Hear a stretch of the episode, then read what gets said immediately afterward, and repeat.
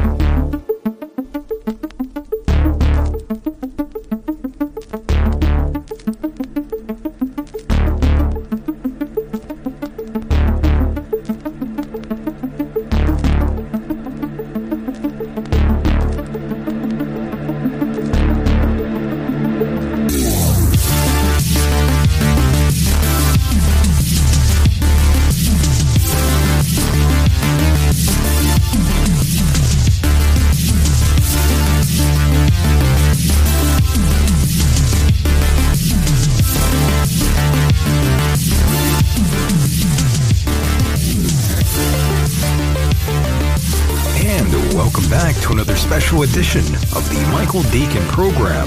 First time listeners out there, pleased to meet you. I am Michael Deacon, a mere figment of your imagination. Please don't be shy, come again. Tonight we will be joined by a veteran, Mr. Andrew Radziewicz. He's been here before. There's a lot to discuss here tonight, so we will get down to brass taxes in a moment here. Once again, thank you, ladies and gentlemen, for allowing me into your hearts and into your minds. Here we are again on a night like this. Very good to see all of you out there. I see you in the chat room, yes, typing away. I'm excited for this one. Let's get down to brass taxes and bring in Andrew. And on the line is Andrew Radziewicz. How's it going, my friend? Excellent, Michael. Thank you for having me. How are you? I'm good. Excellent, excellent. Yeah. It's morning time right now where I am here in Melbourne, Australia. Yes, you are the man from down under today. That's right. Right. And Andrew, back in the early days, you were actually here on the program many, many moons ago. Yep, that's right. So this isn't exactly your first rodeo here on the program. Oh, no, not at all. I was looking forward to come back on. It's been a while. It's been too long. How long exactly has it been? Like 2017 or something? I don't know. Wow. I would say it's been a good, 2 years since probably I was on your show, yeah. I have no idea. Like a year, 2 years, something like that, a while. 2-3 years? I have no idea. Something the time, like that. Yeah, the time just flies by. Yeah, it's all a blur.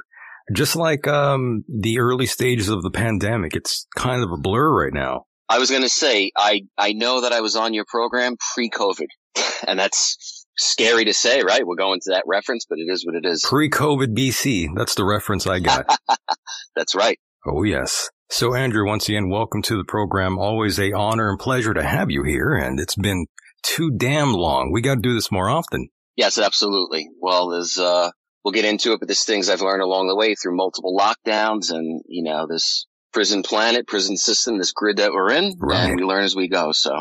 Yeah. So tell the listeners a little bit about yourself, Andrew, because, you know, there will be some new people out there that have never heard you before. And right now would be a great opportunity to sort of break this down with you. You know, this is the time where we sort of get a better look at you, Andrew. You know, we x-ray you from the insides and we find out what you're really made out of. Sure. Excellent. So basically I would break it down like this. Growing up, I was born and raised pretty much in New York. Growing up, I started watching the television program with my grandmother, Unsolved Mysteries. I'm sure some of your listeners have watched that or have heard of it over the years. Classic show.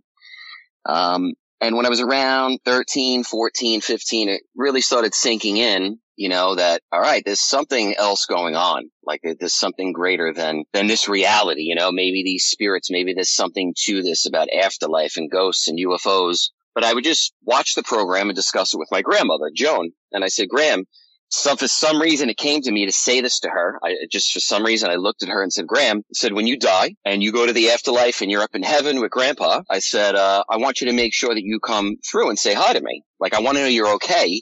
I don't want to see a feather on the ground. I don't want to see a coin. I don't want to see a fucking rainbow. Right. You know, like, I don't want to see no nonsense. Yeah. I want to know 1,000% that you're okay. I have to know this. And she looked at me and said, of course I will. I promise I will. And we never spoke about that again. We just left that alone. That was around 1995. Just say I was around 15 roughly. And I did not think about it again. Honestly, it was just like something came out of me. I just felt the need to say that, left it alone. So we fast forward a few years later, around 1999, I'm in the U.S. Coast Guard. And I am on a boat down in the Gulf of Mexico, Caribbean, doing a patrol out in the middle of nowhere. All I see is blue seas everywhere. That's it. Blue seas. That's it. There's nothing going on. I am the night watchman. It's after midnight. I am out on the boat. I'm on top of the boat, which we call that the flying bridge. And below me is the bridge. So like the bridge is where all the officers are, the radar men, and the guy actually driving the boat. So you rotate. So one guy on the flying bridge, he's the lookout man. So you grab regular old school, you know, like 1970s regular binoculars. You scan the boat. Then at that point, 1999, we did have night vision. Probably wasn't the best at the time, but it was good enough. I believe it was probably maybe second generation at that point, maybe. But it was pretty good. You could see things in the sky that you probably couldn't see with the naked eye. So I'm on the flying bridge. I'm on top of the boat. It's after midnight. It's dead silent. You know, the guys that aren't working in the bridge or flying bridge area are down below sleeping, hanging out, watching movies, whatever you do when you're out at sea. And I'm on the flying bridge. I look with my regular binoculars. I don't see anything. I grab my night vision goggles.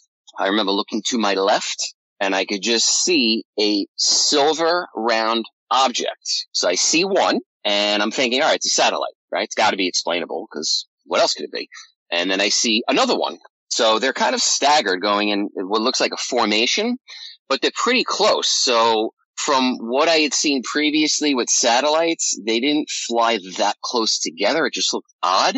So being, you know, a 19-year-old young man, I don't know. So what do? I call down to the bridge and let my officer on duty know. The officer on duty comes up, grabs binoculars, he looks. Next thing I know, there's about 20 people on top of the boat on the flying bridge. Someone went down below and woke up the captain. So to wake a captain up after midnight in the middle of nowhere, I would say that it's probably for a good reason. You know, they're not just going to go wake the guy up for nonsense. So the captain comes up. We're all looking at this object. And now we're passing around multiple pairs of binoculars, right? Night vision. And now at this point, I could start to make out the object with my naked eye. So I'm seeing the two of them now just looking at it. You know, it started to get clearer. At first, I could only see it with the night vision. It seemed that far away. So I don't know if the object was getting closer or my vision was getting more refined, but I could just make better sense of what I was seeing now. And I grabbed the binoculars. And I'm looking back, and all of a sudden, the two objects come together, and they're one. Like, so they just literally merge together. Ah, okay. And as they merge together, Next thing happens, boom, they're gone. They're gone. Wow. So they do not leave a trace. From what I saw and what I could tell, they were silent. I could not hear a hum. I don't know the exact distance that they were because the radar man who was down below in the bridge said, I have nothing on the radar. That's impossible. That's impossible. So if something is in our area, right, a radar man would be able to pick that up. If I could see it with my eye or my night vision, the radar man's picking it up. Right. So, right. And this was 1996, correct? 99. 99. Okay. Sorry. So just to give you a, you know, like a landmarker, pre-9/11. So pre-9/11, I could tell you this. If an object is in the sky or a boat was going by the bow or the stern, the front or the rear of the boat, if a object was passing by or a boat, or say someone was driving a cruise boat and they did not identify themselves to us, number one, that's illegal. And the second thing we can do, this is in 1999, I don't know about today, the next thing we would do is the gunner's mate would go man the 50 cal and the 225 cal machine guns we had, and we could shoot them because that's an act of, like, that's a threat. That's a direct threat to us. Sure. It's basically like, you know, it's like an act of war or whatever you want to consider it. All I knew is basically if you passed our boat, you would have to pick up your radio and say, this is so-and-so vessel. We're passing by. We're standard in the area. Protocol, right. Yeah, you got to, you know, let us know what's going on. It's decency because we were patrolling the Gulf of Mexico and the Caribbean. So you're dealing with Cuba, you know, Fidel Castro. You're dealing with people that are potentially hostile and obviously other weird stuff that's going on that we're not aware of. So this object vanished. We couldn't identify it. We couldn't obviously make radio contact with it because we weren't even picking it up. There was nothing registering, nothing. So what I could say is, if it was a test military experiment, right, which is always possible. I'm not saying that it wasn't. I can't tell you that for sure. What I can say is we couldn't identify the crew that was there, and we could have shot at the thing. So if they were testing something and we shot at it, now you're putting several people at risk. At risk, correct. You're putting the 72 sailors on the boat at risk, whatever is on that object, in that object, and then anyone in the area. We misfire or something goes down. So for a test, you know, for a test to be going on at that point, military or black project, maybe it is, but that would be extremely dangerous. It would be pretty risky to be conducting that sort of operation, especially not informing you just even a little bit, a heads up at least. Yeah. Yeah. And like I said, this is 1999. This is pre-9/11, you know, like. Things were a lot looser. Yeah. It's a different world, right? It's a different world. Way different. So to engage and to shoot at something would not have been that big of a deal. Like, it wouldn't have been after 9/11, would have been a lot stricter and things would have been different. But pre 9/11, we technically could have shot at them and gotten away with it. You know what I mean? Like, we could have justified, hey, they didn't identify themselves. We shot them. That's it. Case closed. And I'm saying that because we used to catch drug runners smuggling in drugs from Cuba. They would put them on these little boats with giant engines. They would put all these drugs, cocaine, heroin, whatever they had, ice, all this shit.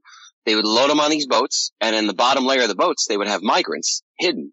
Right. And they would race them into Miami. And at the time, in 1999, there was a dry foot policy in Miami. So I don't know about today, but basically, if they could get to Miami and the migrants in the boat, if they could make it on shore, they were free to stay. Now, it would happen all the time, Michael. We would catch them in the act. So the only way you catch them is if their boat breaks down. Because you ain't catching them on a boat with giant twin engines that's flying with drugs on it and guns. You're not going to catch them. No way. Yeah. So sometimes the boats would break down. And sometimes people would paddle. Literally, they would go in like an old school rowboat from Cuba, and we would find them. They were lost because they didn't have a compass, and their skin was turned purple from being sunburned. So we would take them on the boat, and then we literally would light their boat on fire and watch it burn. That's it. That's all we could do. Light them on fire. We'd bring them to America, right? Because we would say, where are you from? Oh, we don't have English. We don't, you know, we don't speak English. We don't have ID, whatever they would say. We'd bring them to the shore in Miami. The police would come, bring them in. They would call Cuba or wherever they claim they were from. And Cuba would say, no, they're not from here. We don't know who they are. And now they get to stay in America. What a life. But yeah, that's how it used to be. I mean, amazing, right? Yeah. Yeah, that's how it was for a long time, and many people still assume that that's what it's like here today. You could just sort of stay, and everything's good, but no, you will be transported back. And, you know, early on, it was kind of hard to transport some people back to certain countries, And that's kind of what's happening today right now, actually. Yeah, I keep tabs on that. I see what's going on. I know that back then it was a little bit of a free-for-all. Right. And even people that would, you know, if they were going back or staying, whatever, they would be in jail. The cost of keeping them in jail, feeding them, housing them, and they're in jail for what? Trying to get into the country. They're not, you know, a mass murderer or, you know, whatever it is. So they basically figured, well, we might as well just put them out, get them to work, and at least they're on the books working or whatever they're doing. So the system was so crazy. And it seems like now they have a little better of a grasp on it. However, getting back to, you know, unidentified flying objects, right. You know, after this happened and we saw this, the next day, no one spoke about it. Now, I was never briefed. I was never debriefed. I could tell you this, that we'll get into some future things, but usually when there's a test experiment going on, somehow miraculously the next day, guys in suits will show up, right. Either from the Army intelligence, Air Force intelligence, Coast Guard intelligence, whatever it is. They'll show up, they'll debrief everyone, and they'll say they want to know exactly what you saw, what went down, and they'll say, don't ever talk to anyone about this. That never happened. That never happened. So right. That is why I share about this, because I was never told to shut up or, you know, you'd be in danger or it just happened. I don't know how to explain it, but these events are so common as we see today. You have Navy pilots saying that they would see hundreds of these. Well, I was seeing them in 99. I don't know about what they're seeing today, but I could tell you that me and 20 other witnesses saw it. People always ask me, oh, what about these other witnesses? Will they come forward? Well, I have to tell you, most of them are still in the military. You know I keep in touch with these guys, and I would, number one, never say their names or anything like that. That's totally unethical. If they don't want to go there, I respect that. All I know is I could talk about it. You know, I have no problem sharing what I saw, but putting pieces together of what things that have transpired in my life after, I believe in my heart that what I saw at the time was the real thing, was UAP, UFO, unexplainable. I agree. And thanks for your service, by the way. I've had friends in the Navy also make claims about seeing objects in the sky out there. And, you know, there was like a handbook that talked about this sort of thing. This was back in 2003, I would say. And I had a friend talk to me about that. Pretty weird stuff. I'll tell you this. My Uncle John, who passed away last year, he got in the Navy around the Vietnam era, did many, many years. And he got out as he was a commander. He was a commander in the U.S. Navy. And he worked on submarines his whole career. He was on every submarine you could think of. He had interacted with it, been on it, and then he got out. This is where we were going to go, by the way, naturally. So I'm glad you're telling me this now.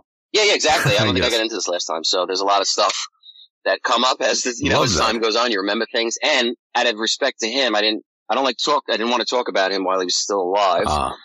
You know what I mean? He passed away, and now it's appropriate. So we'll get into it. So after he got out of the Navy, he worked for Lockheed. He worked for Lockheed for many, many years, you know, doing all sorts of projects. I could tell you this. When people talk about, you know, reverse engineering and all that stuff, they would go to work, right, in an environment like that at Lockheed. And they would have 40 different coworkers. And they would tell them, don't talk to your coworkers about anything. Well, of course, at lunch, it's human nature to bullshit. Right. Hey, what are you working on? What are you doing? So what they would do is they would have people go in and work on projects that did not exist. They had them working on fake projects because they thought, or they always knew that, all right, out of the 40 guys we just hired, probably 10 of them are going to talk. Like, that's just how it goes. Like, they had the statistics done. So they would catch people either talking to coworkers at work, or they go back home and they monitor everyone, of course. I mean, they have to. It's national security at risk. Right. They wanted to see who was going to stooge someone off. So they would go back, let them see things, right? And they would be convinced, oh, man, this is real. You know, like what I'm working on, this is the real thing. They'd go home. They'd make a phone call. They'd talk to somebody. And then, of course, they'd catch you, right? And what do? They arrest you. Your ass is going to fucking military prison or a federal jail or whatever they did. You're gone. You ain't going on George Knapp talking about it. Yeah. So when people ask me about Bob Lazar, I could tell you this. My uncle worked for Lockheed.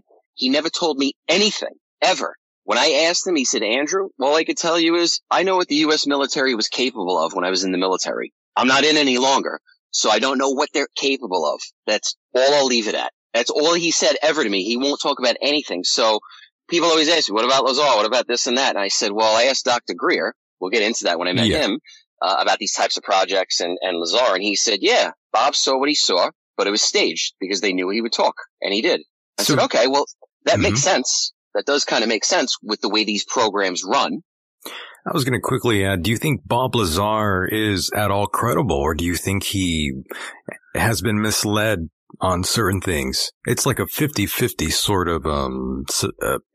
sort of scenario where he is given, or he was sort of legit, you know, he was given these certain black projects to work on.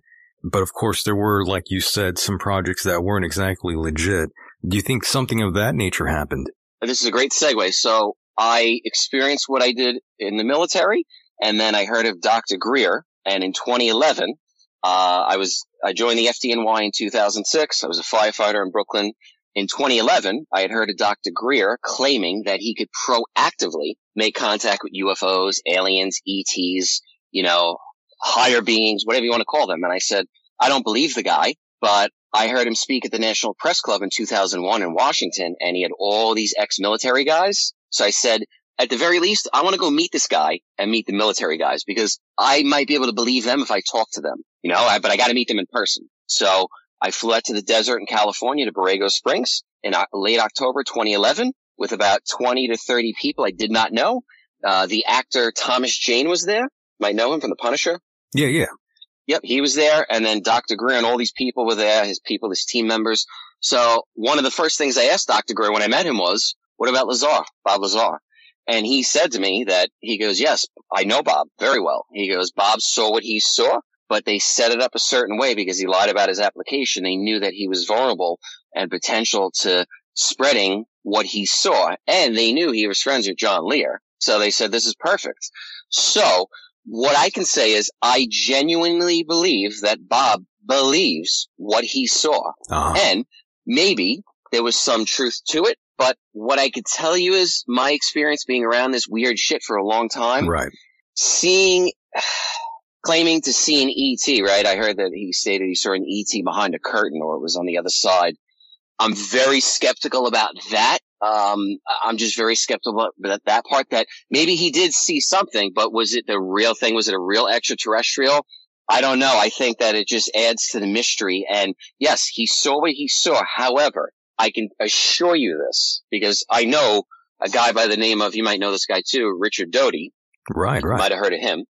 I know him very well. And I could assure you this, that if Lazar or someone was seeing something like he saw and they did not want that to get out, he would have just disappeared. That's it. There would be no George Knapp.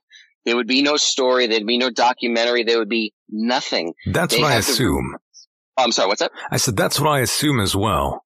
You have to remember, when you go into the military and then you have credentials, that's one thing. You go into the black project world. They basically can trust you, right? Because they know you serve your country, you swore to an oath.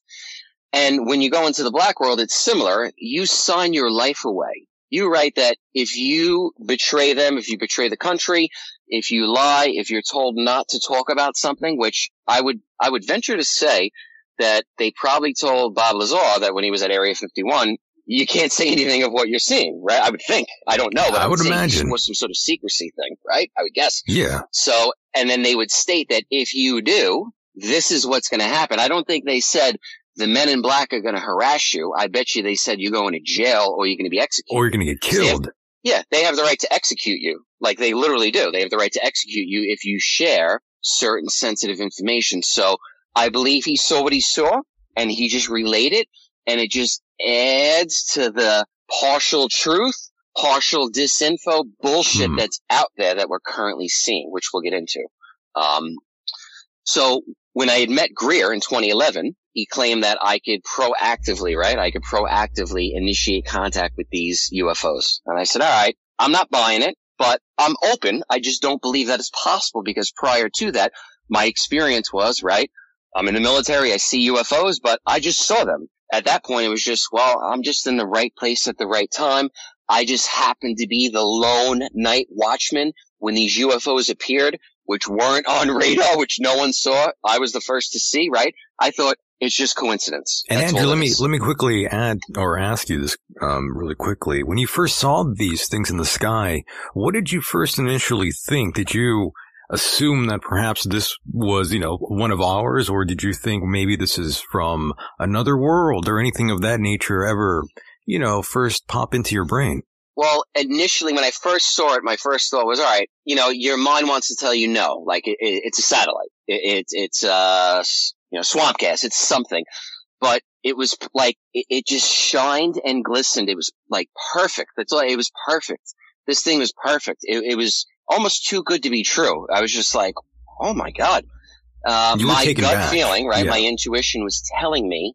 And without a doubt, the way the thing vanished, the way the thing disappeared, I knew there's no way a human being could have been in that, because if a human was operating that, if it was inside of it, the way that it just vanished, the human being inside of it, it would have exploded. Right. You know, right. Like your body parts, you couldn't possibly have handled the gravitational force, you know, right. And moving that fast. No way.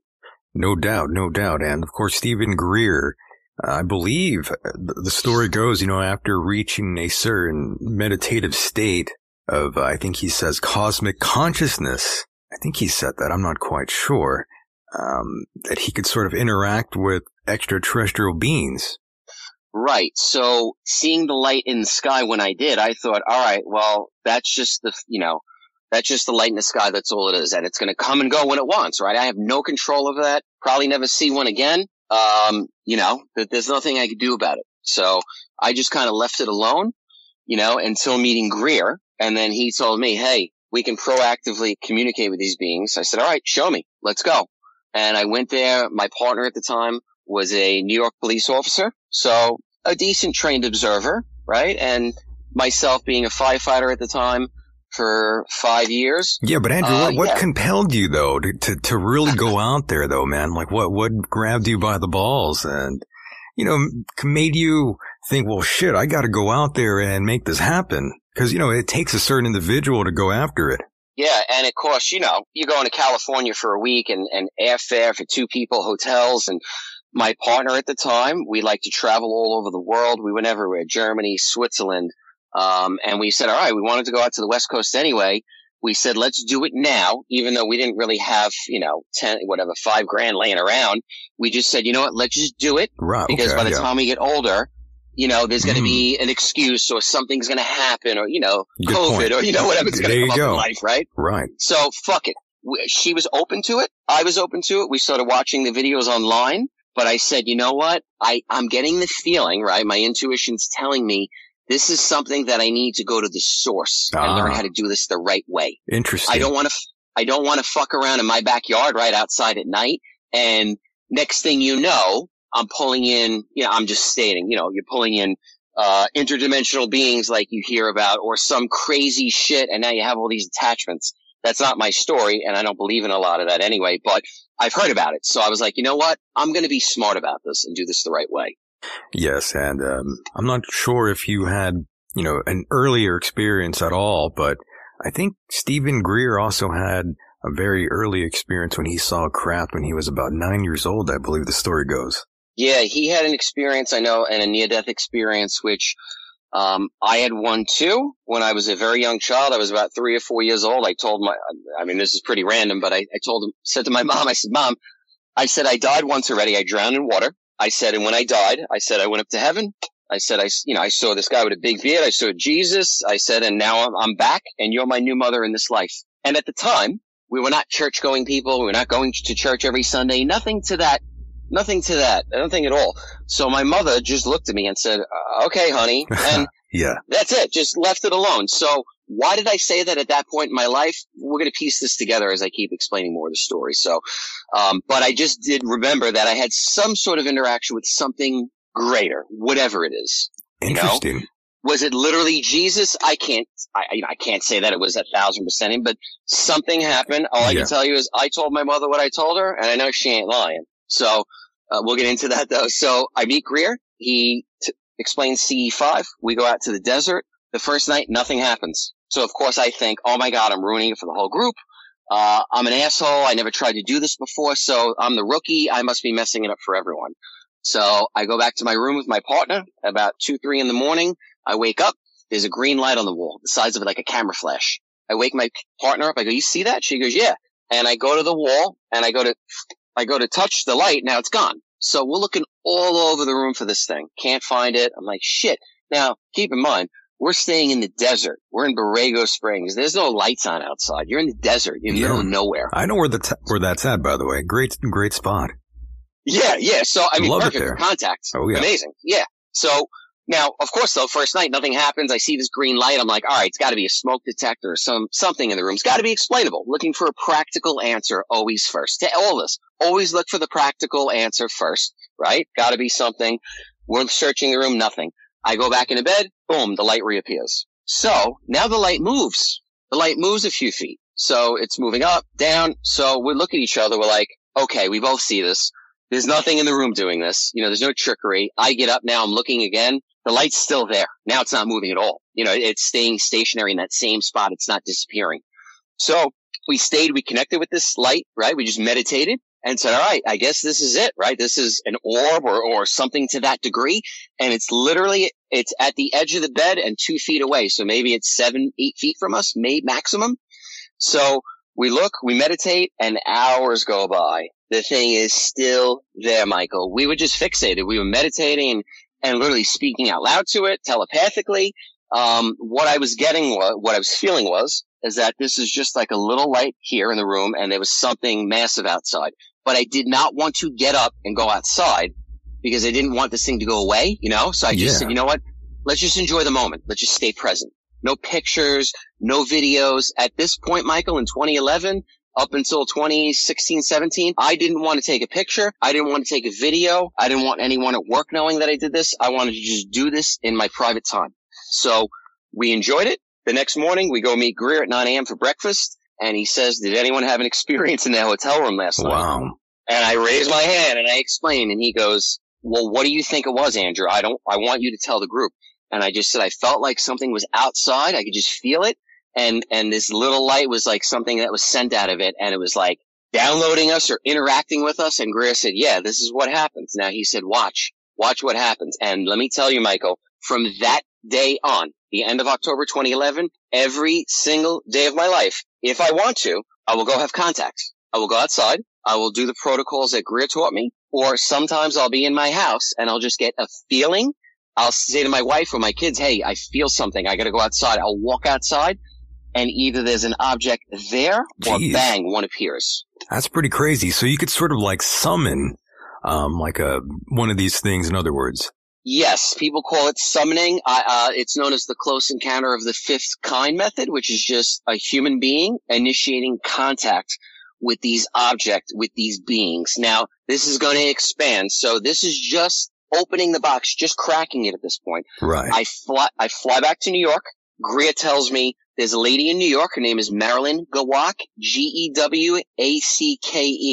If anyone is in the Northeast or near Albany, New York, and they're interested in making contact, you could look her up.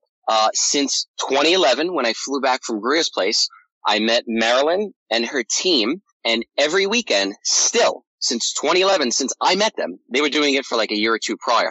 But one weekend a month, we would drive up to near Albany to Marilyn's house. We all sit outside and we make contact, or we go inside when it's freezing out and we make contact, pictures, videos, the whole nine, man. Most of the time, we do not share these. We do not post these. These are just for the group members because a lot of people there are private, so they don't want their identities known, and I respect that. That's fine. Marilyn, though, Marilyn's out in the public. She don't care. She wrote books about this, talks about it. She's a PhD psychiatrist. So when people ask me, what kind of nut jobs do you make contact with? I said, actually, they're extremely intelligent, the people I'd make contact with. This is no joke. So we've been doing this a long time. I went up to Marilyn's house, and I remember I was there making contact for about a good year. One night I'm sitting in the circle. We're inside. It's freezing out. There's snow coming down. There's icicles on the windows. So when that happens, it's obviously hard to see outside. Well, Michael, being inside this house, in the room, we're sitting in like a yoga meditation room. I like to keep my eyes open when I meditate so I don't miss anything. Doesn't matter if they're open or closed. It's up to the individual. Greer told me that. That's what I do. I like to keep them open. So they're open, and all of a sudden, I see these purple tic-tac size droplets coming down from the ceiling. one after another. Boom, boom, boom, boom, boom, boom. And they're going into my chest. So I'm in a meditation in the circle. I can't knock anyone next to me and say, hey, man, do you see that? You know, we're all silent. We're just doing our thing. So they come into my chest and then they exit my chest and go back up. So the meditation ends and the people in the room are like, Andrew, oh, my God, I saw a couple ETs around you. Now, the people that said that have been making contact with ETs probably for 10 years. I'd only been doing this at this time for like a year. So I was like, what do you mean? I don't see any ETs. At that point, I didn't see any ETs. So I said, I saw these purple lights, though. About a dozen of them drop down from the ceiling, go into me, and go out of me. And they were like, wow, that's interesting. So what I've learned along this journey is, Michael, people that have been doing this for longer or people that are at different points in their evolution or awakening, whatever you want to call it, some people see things visually. Some people see lights. Some people see ETs. Some people see UFOs.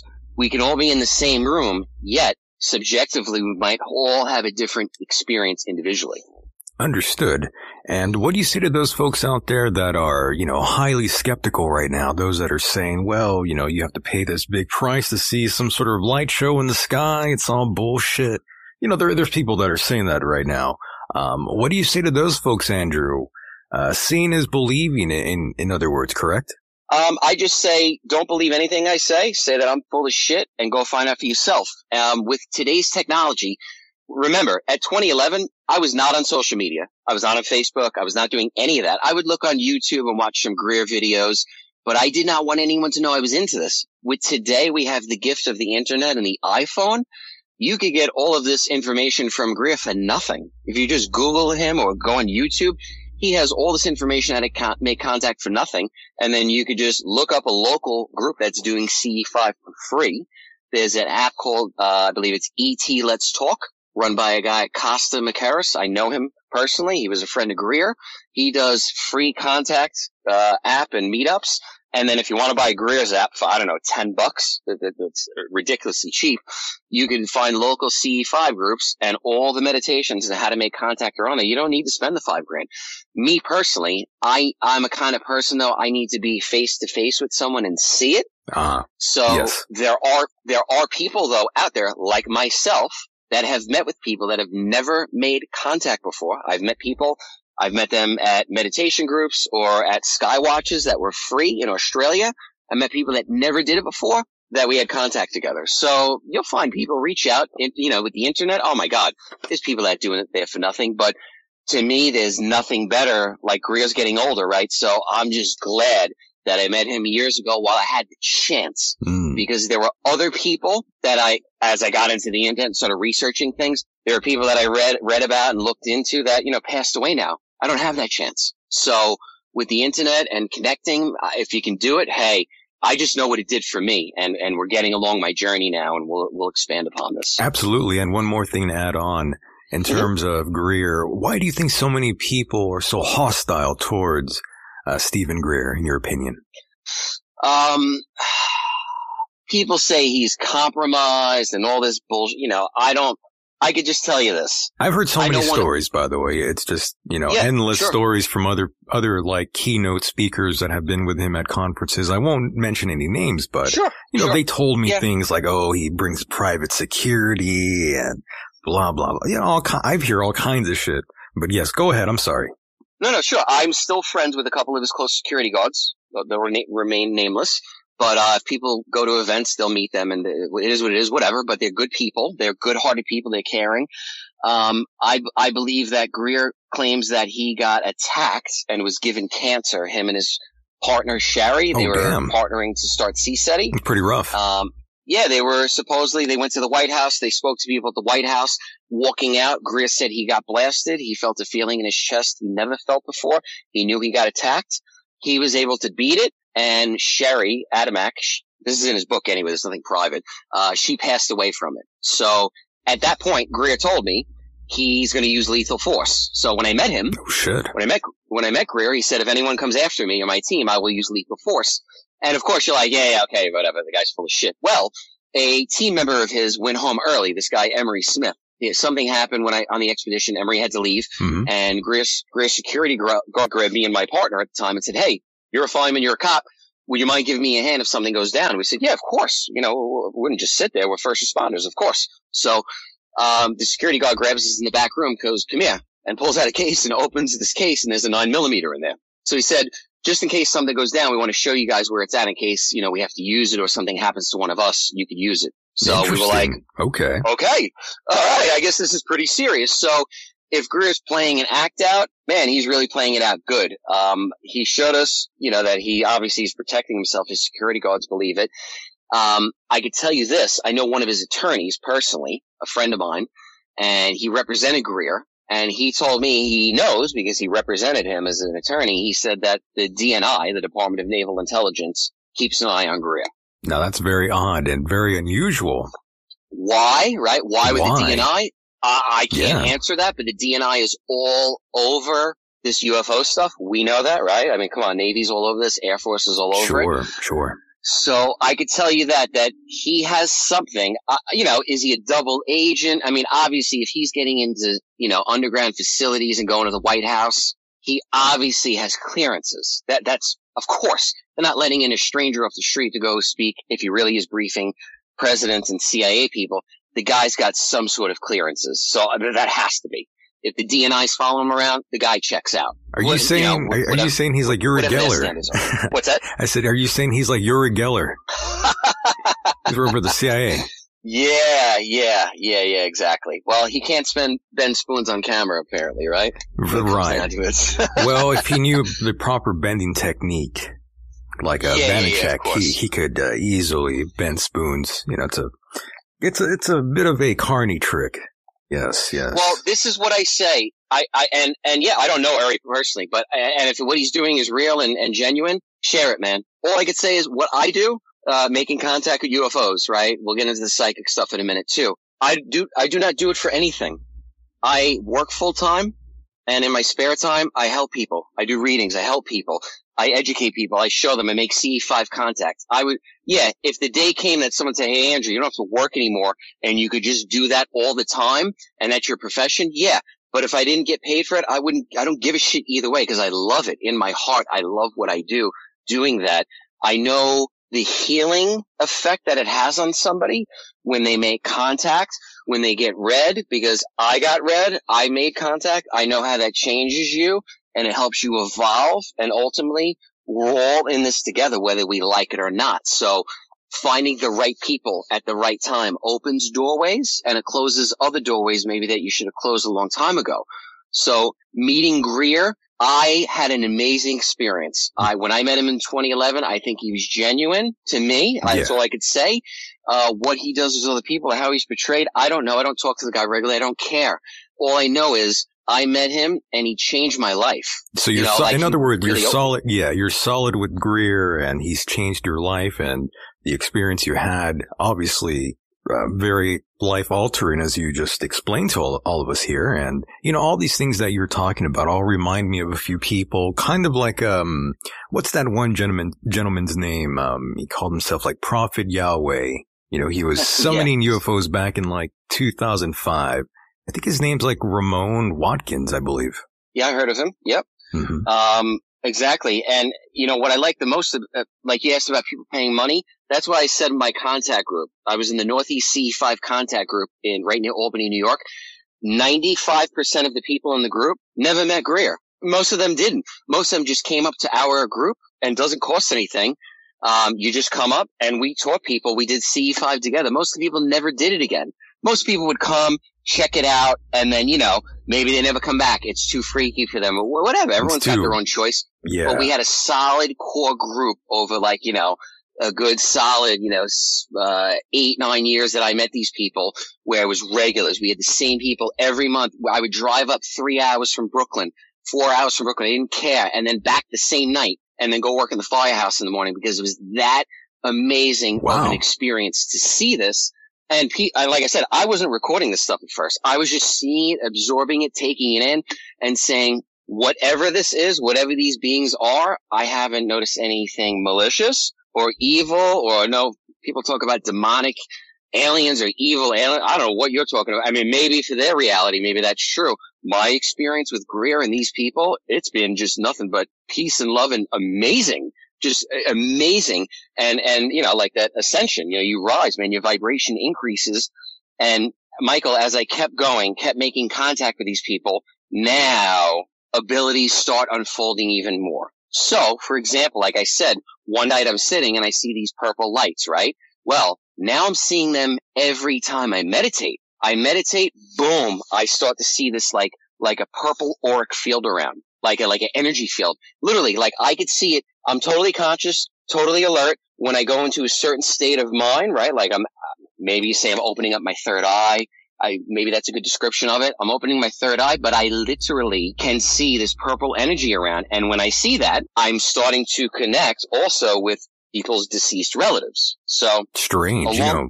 Yeah. So I know this puts a lot of weird things together. So I'm sitting in a contact circle with people, right? We're seeing UFOs. I'm also at the same time, I'm connecting with their deceased relatives. Now, so I wouldn't do that in groups. So you're like channeling all kinds of things at once in a way. Yeah. So I wouldn't do that in a group. Like I didn't like doing that in a group setting with 20 people, you know, because it's not appropriate because sometimes things come up that are sensitive.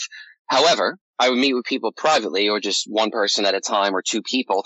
And I said, hey, man, I'm seeing something. You mind if I share it with you? Yeah, of course, man. So I would say, you know, for example, you know, I have a guy named John coming through that, you know, he took his own life. He's telling me it happened in August. You know, a guy said, holy shit, man, that's my cousin. This guy took his own life. Yeah. So I'm just describing to the, you know, to the person I'm reading, hey, man, I'm seeing this. Like there's someone identifying themselves as John and they're showing me a tree with a rope and, you know, they took their life. They left a note. And the person I'm reading, I'm sitting with, they go, yeah, man, that's my cousin. How the fuck you know that, bro? That is dark. Yeah. So I said, I don't know that. I don't know you. Like, I don't know you. I don't know your life story, but I'm tapping into something else. So at first, Michael, I thought it was just UFOs. You just see lights in the sky. That's it. Maybe some ETs here and there. Maybe you'll get some ET information or channeling. But I did not realize that accessing the deceased was all part of it. This is at least my experience with this stuff. Yes. So I tracked down a medium, right? I tracked down this medium that one time I got a reading. In 2010, my grandmother passes away. Like I said, my grandmother, when I was 15, promised me she'd come through to me. So she passes away in 2010. I walk into a restaurant with my mom, and there's a dude with long gray hair and like 6 earrings in. He's in the restaurant. And he comes up to me and my mother, and he says, someone in your family just passed away, literally recently, like a month or two ago. My grandmother had just died like 2 months prior. So, you know, I'm cold as ice right now. I'm just like, yeah, I'm not giving him anything. Yeah. And he goes, okay, this woman had cancer on her face. He pointed to the correct side of her face. He said it spread up her face. It spread out and she died from that. And she's saying that you, it's me and my mom. He goes, one of you was born on Easter Sunday. My mother was born on Easter Sunday in the 50s. Damn. Now, how could some dude with gray long hair, 6 earrings in, come in a leather jacket and just say that to us? So I'm like, all right. Now, I'm still skeptical, though, right? Maybe the guy knows a friend of ours, right, or something odd, right? I don't know. I'm still skeptical. He says to me, he goes, a girl in your family died, and she was buried in her christening dress, and her name is Emma. Now, I go, nope, never heard that, right? I do not know that. Doesn't make any sense. So after the reading, my mom brings me in her house in the living room, and there's a picture on the wall. There's a young girl with black hair in a little blue dress. I go, my mom goes, come here, Andrew. She goes, see that? I go, yeah, that's you, right? She goes, no, that's Aunt Emma. She goes, she died over 100 years ago. I go, whoa, hold on. Well, why do you have that photo? She goes, no, I just look like her. So it was passed down generation to generation because I look like her. But Aunt Emma died. She got really sick as a real young girl. And her mom, her great-great-grandmother, whatever, buried her in that christening dress. So the medium just told me that, right? You had an Emma that died and was buried in a christening dress. And that photo, that painting is in my mother's living room. Yeah, that would have tripped me out. So at that point, right, I said, all right, this guy either has been in my mother's house, right? Because I didn't even know that. I didn't even know who that was. Doesn't say the name or anything. I just thought, that's my mom. Looks just like mom. Yeah. And mom's telling me, no, Andrew, none of us knew her. She died over 100 years ago. They just gave me the photo, the painting. So that was in 2010. He connected me with my grandmother. I knew for sure, right? This guy was the real deal. So to fast forward, I meet Greer. Now I'm living in Long Beach, Long Island. Hurricane Sandy came through. I don't know if you remember that one. Oh, Hurricane Sandy rocked the East Coast. Well, my house is underwater, right? All my money that I had in my savings accounts, I put into my home, gone in underwater. I tracked this medium down. I said, you know what? I got to see this guy. And my dog dies like the day before I go to see this guy. So like, I'm done, bro. I'm down and out. I'm fucking finished. You're right? Devastated. Like, yeah. What? It can't get worse than this, right? I go in to see this guy and I sit and he's like, oh, have I ever met you? I said, 2 years ago, but he's like, okay. He goes, you can record this. I said, great. So I still have the recording to this day. He reads me, completely blew me away. He said, I'm having something. There's something coming through. Someone or something small just passed away. They had cancer in their stomach. Now, my dog just died the day before. He had cancer in his stomach, and I had to put him down. The guy says to me, he says, but it's a weird name. He goes, that's why I'm saying someone or something. He said, oh. My dog's name is Odie. Odie, okay. So poor dog. Yeah. So at the time, I was on Facebook, no social media, nothing, none of that bullshit. Yeah. So I said to the guy, I said, holy shit, man, there's no way this guy could know that. Once again, the guy nailed it. Well, at the end of the reading, he says to me, he goes, Andrew, he goes, you have this gift. And I go, what? What do you mean? He goes, you have this ability. I said, nah, man. I said, I'm open-minded. I'm into UFOs and this stuff. But he goes, no. I said, Robert, I'm a New York City firefighter. I'm not a psychic. He goes, you have the gift though. You have the abilities. You're seeing the signs. You just have to, if you want, I can help you interpret like the messages and the symbology. I said, all right, hey, man, I'm open, but I don't believe that I can do it at this point. Well, he says, come back on Saturday. I train people. It's the first time is free. And if you like it after that, it's $20. And I do it for about 3 hours. So to get training from a legit medium that's been doing it over 20 years for $20 for 3 hours, that's unbelievable. But sounds good to me. Yeah. I if you're into that and you could fully, fully commit yourself to doing something like that. Why not, right? So I'm like, why is this guy doing it for $20? Like, that's that's fucking nothing. The guy charges whatever, a couple $100 for readings, which are dynamite and worth every penny as far as I'm concerned. But for $20 to train, I said, all right, let me do this. So I didn't need the private reading from him anymore. I just went on Saturday and I started sitting with random strangers and I started seeing, literally, I'd look at them, sit almost face to face, just a few inches away. And I would start to see like a black and white movie being played out above them. Like literally, I would see, picture Charlie Chaplin era, right? Like that black and white style and speed moving very fast. And I would see, for example, a car driving down the block backwards, smashing into a telephone pole, someone getting ejected and losing their left hand, but not dying. So I would describe this to people and they would say, yeah, that's legit. That is happening. So I just kept doing this, Michael, doing this, but I didn't connect it with the ET thing at first until, like I had said, I'm sitting outside seeing the objects and now I'm with people and the deceased are coming through. Right. All of this is coming to a head. So I remember Greer saying, Andrew, if you just keep meditating, keep making contact, these abilities will just unfold naturally, organically. You don't need psychedelics or any of that crazy shit. Just keep meditating. And as you keep making contact and raising your vibration, more things will open up and it'll be endless. So I just kept doing that. I just kept meditating, and then now I'm reading people outside at night or sitting making contact, vice versa. UFOs are appearing. I'm connecting them with their deceased relatives. And people are like, this is unbelievable, dude. Just don't tell anyone. This is so bizarre, Like, I was like, hey, I'm not walking back into the firehouse and sharing this. Not yet, at least. Right. And that's another thing I was going to ask you. Obviously, you're involved with you're still, at this time, you were still with the firehouse, right? Yep.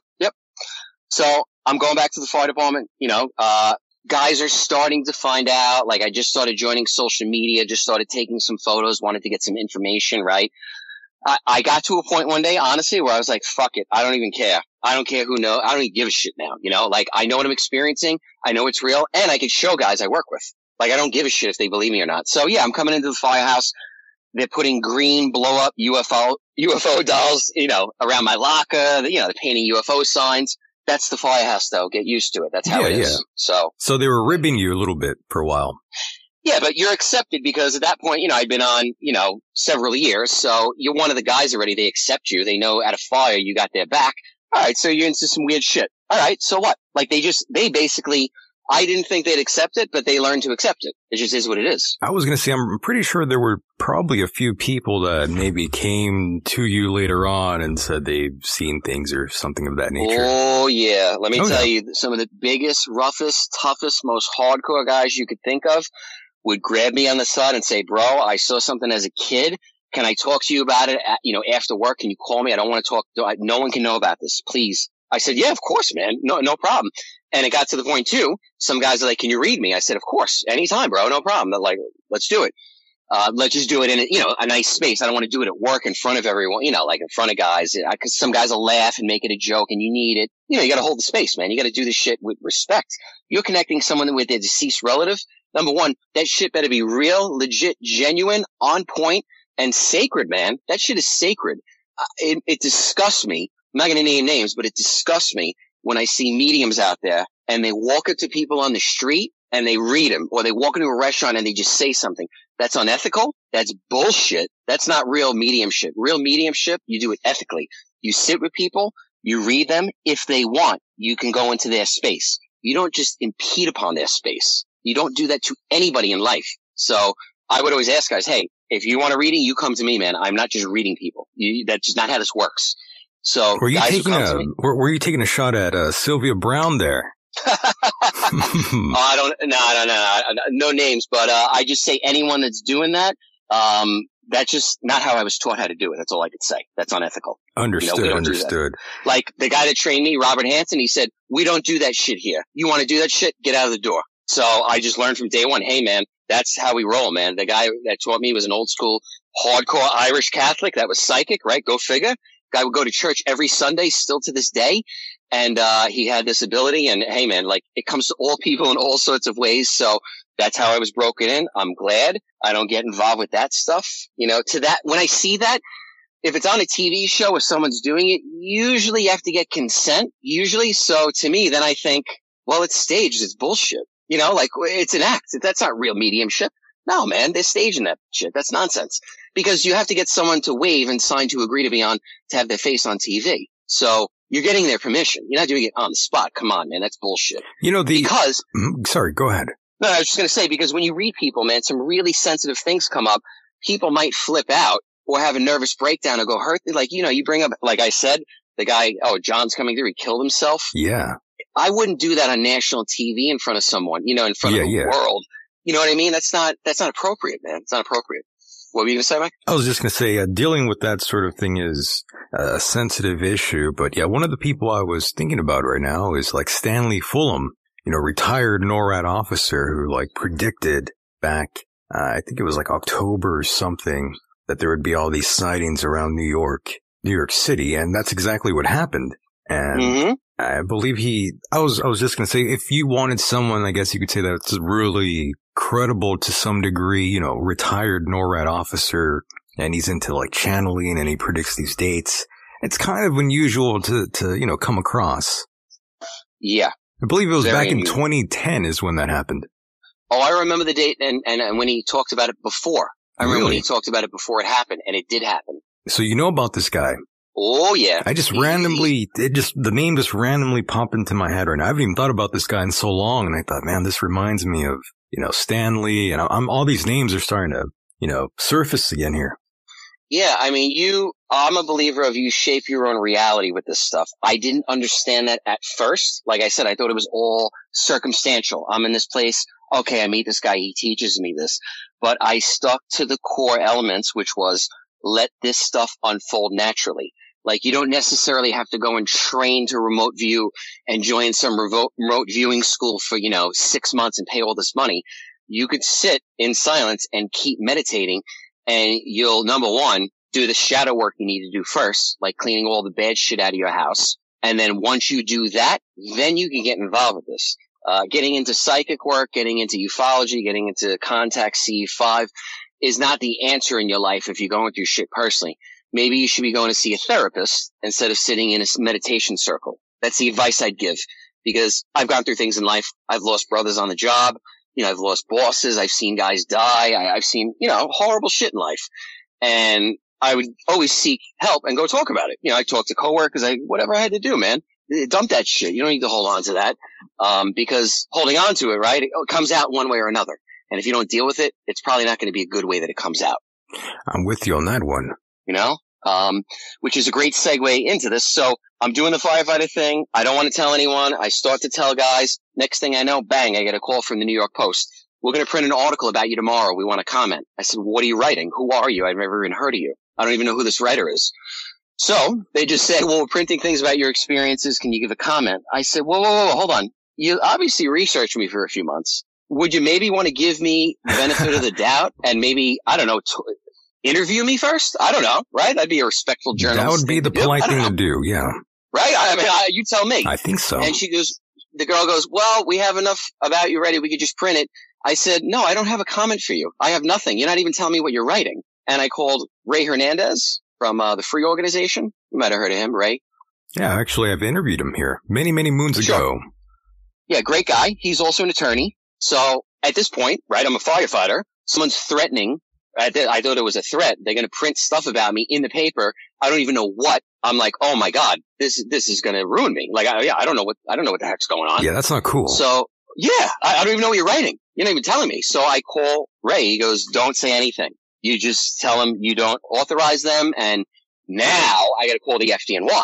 So ooh. I have to call the press desk at the New York City Fire Department, which goes all the way to the top, to the mayor's office. So the cat's out of the bag now, Michael. Like, I told them everything. I made contact, interacting with spirits. Their response was, and it's even in an email, I still have it. They said, this is great, Andrew. We have no problem with this. What you're doing is positive. You're helping people. You're not even charging them. So we're going to call the New York Post and find out why the fuck do they want to write an article about you? Interesting. Because it's not adding up. You know what I mean? It didn't seem like they didn't come across like, oh, we're going to write this beautiful article about you, Andrew. What you're doing so amazing. We want to interview you. Nah, man. And the last article that person wrote about a firefighter was negative. It was a hit piece. They wrote hit pieces about firemen and political people. I go, oh man. Well, what happened?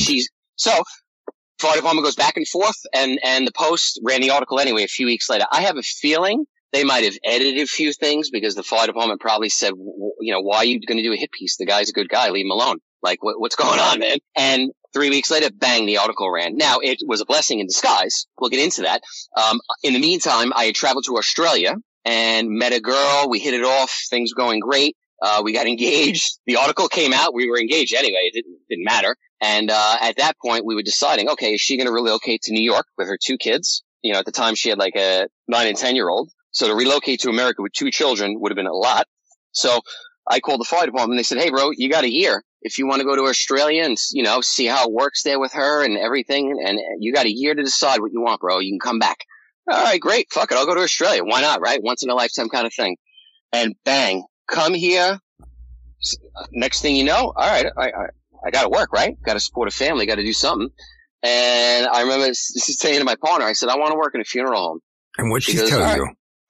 She goes, great. That sounds really cool. So you know how magic works. You know how the universe works. I'm a big believer in, you know, synchronicity and trusting your intuition. So I sat outside under the stars and the moon that night. Right. And I projected my intention. Right. Right. And my intention was, I want to work in a funeral home. Literally, just bang. That's it. Very direct, blunt to the point. And the next morning I turn my phone on and bang, it pops up that they're looking for someone to work in a funeral home very close by. Wow. Literally very close by. So I said, great. So I go in there. They hire me on the spot. Bang, done. Just like that. Literally. And usually to get a job in a funeral home, you got to have experience. Like, you know, it's very tough to get in. They usually take people that have been around and know the deal because it can be a very traumatic experience, you know, being around all that death and families. Sure. It's not for everybody, once again. So usually it takes about 2 years to start embalming people if you want. They're very, very, very selective. But like I said, I'm a believer in synchronicity and intention and projecting. So I projected that this was going to be in my future pretty much immediately.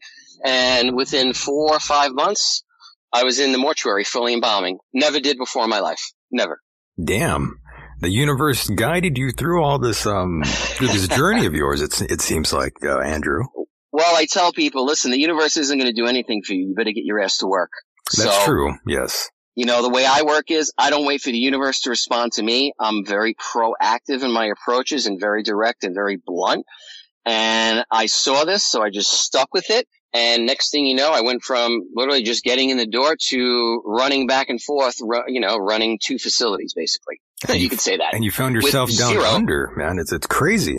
So I'm doing it. And of course, right, you know, everyone asks. And, you know, now we can kind of get into that. So, yeah, there's a few things that go on. The dead do show themselves. I will say this. One morning I came in very early at a different place, right? I come in and, you know, I worked in multiple funeral homes. When you embalm, you go all over the place. So basically they call you, somebody dies wherever. Hey, can you drive there? No problem. Boom, you go do whatever you got to do.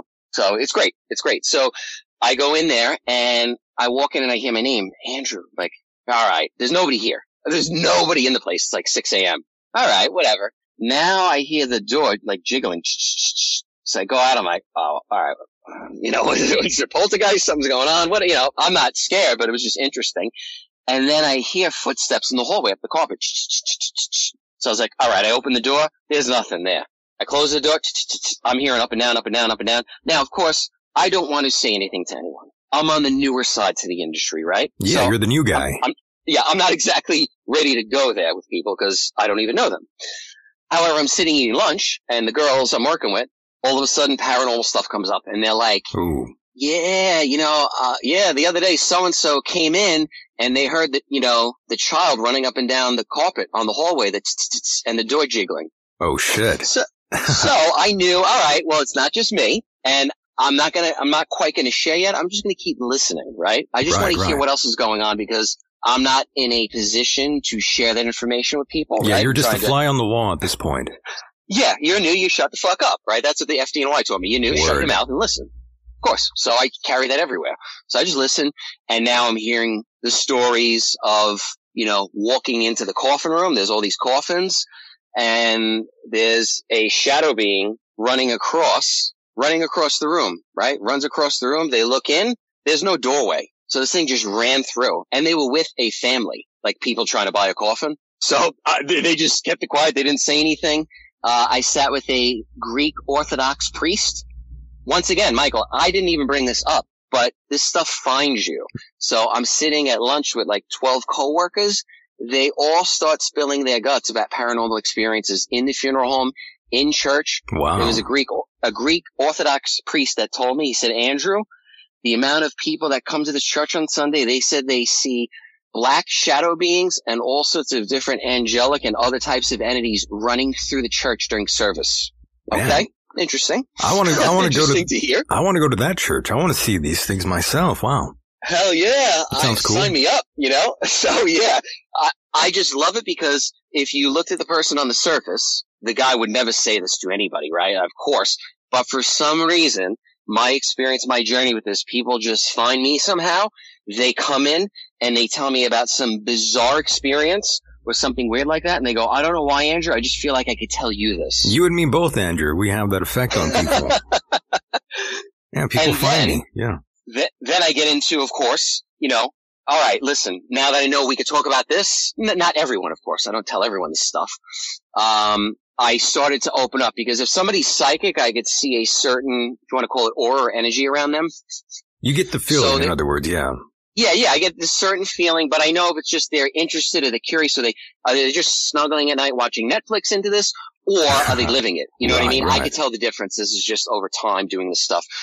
So as it turns out, they put me in the mortuary, right? And the two people that I'm working with both have psychic abilities. Both. So what are the chances of that, right? I know, geez. I mean, right? There's no coincidence in life. So we would just talk about these things openly and normally with each other, of course, right? Because not everyone needs to know this. It's not for everyone. It's for anyone. It's just not for everyone. It's not for everyone. I mean? That's true. You know, not everyone can handle these sort of things. It gets a little too weird for them. Reality gets a little too weird for them. Right. And also we would have some deceased coming in. You'll love this one. So a deceased soul, a soul comes in, body bags closed. I don't know the cause of death. No, nothing. Zero. But I could see things like psychically. I could see, whoa, I could see facial trauma, right? So I know that either this person was burnt with something or something is going on with the face, and I could feel people think that when you die, oh, they're at peace, they're okay. I'm not gonna lie to you or your listeners and tell you that. That's a load of shit. If you kill right. yourself, or you're in a bad space, or you're not well, or other, I don't even know what to say. Maybe you did things here and you were hiding whatever you were doing that was really twisted. I know that, number one, on the other side, they may not even come through to you. I don't know what they're doing or what their soul's doing, but they're not going to come through at all. Or they're going to express themselves the same way they did here. They're not going to say, oh, I'm in heaven now. I'm peaceful. Everything's great. No, they are regretting the fuck out of what they did here on earth, because to make it right, now they have to wait till you're dead or the people they affected were dead to make it right. Does that make sense? Understood. Yes. Plenty of sense. And by the way, Andrew, just for the listeners out there, would you say you're religious at all? I would say I'm just more spiritual. You're spiritual. I don't follow, okay. I don't follow anything as a religion, nothing like that. I like to go about life, or even some religions, as kind of like a buffet style. So I think the concept or the avatar of, let's just say, we've all heard of Jesus or Buddha or Gandhi, or maybe the initial concept to be loving and kind. Great. Nothing wrong with that. Yeah, it's universal, just like, religion.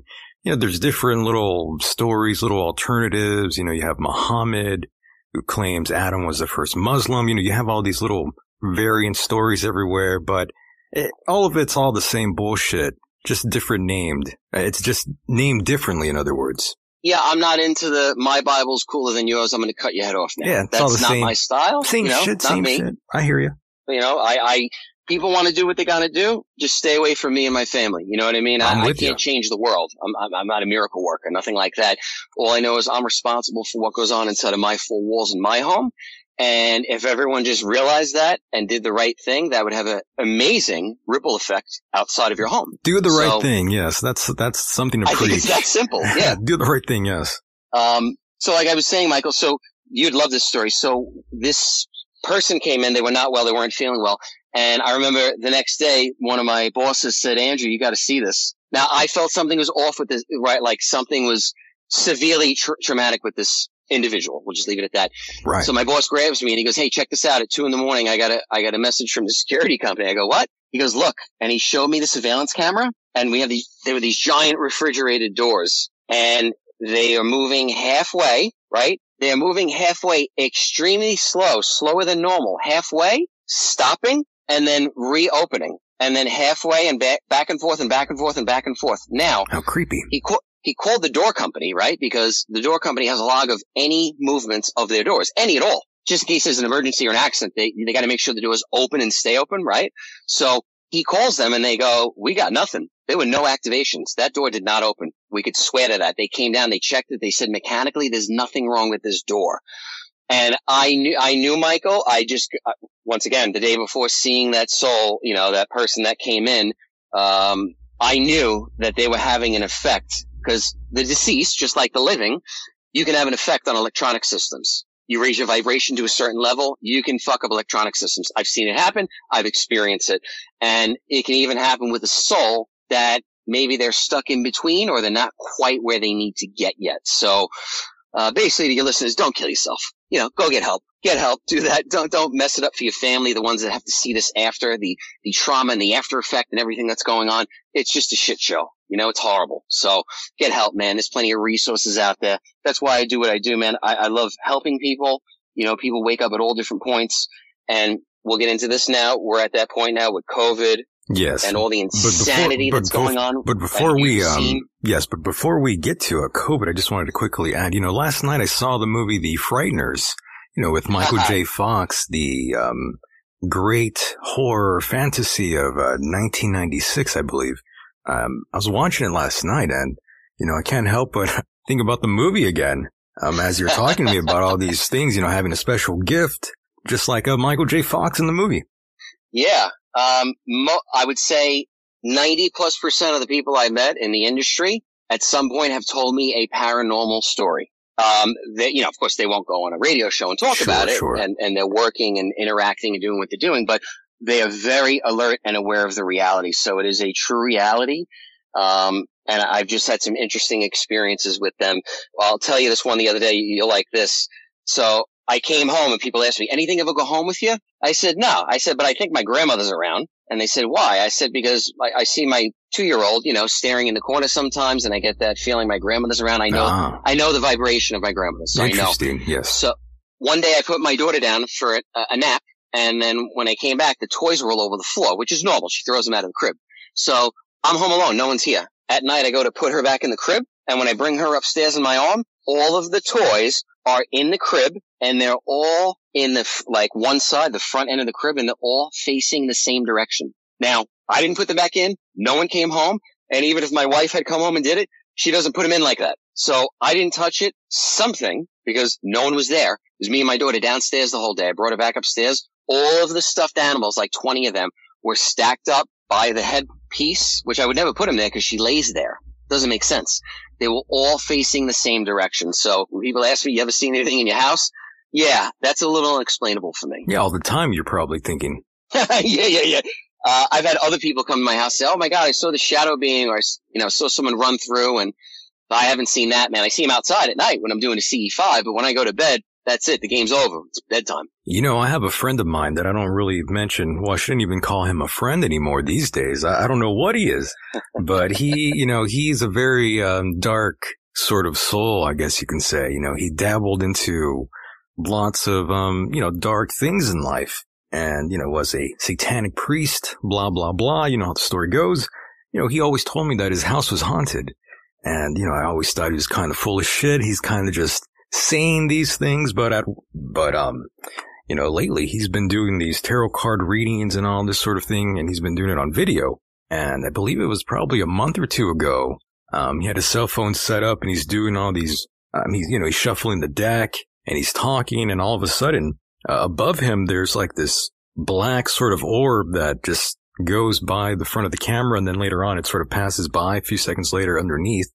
And a few moments later, the cell phone just falls by itself.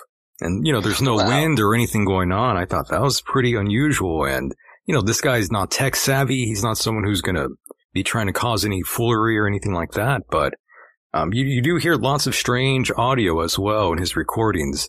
And he says, you know, that's the spirit trying to get your attention, not exactly his, as he's someone who sort of tormented this spirit for such a long time in that house, trying to get it to do shit for him.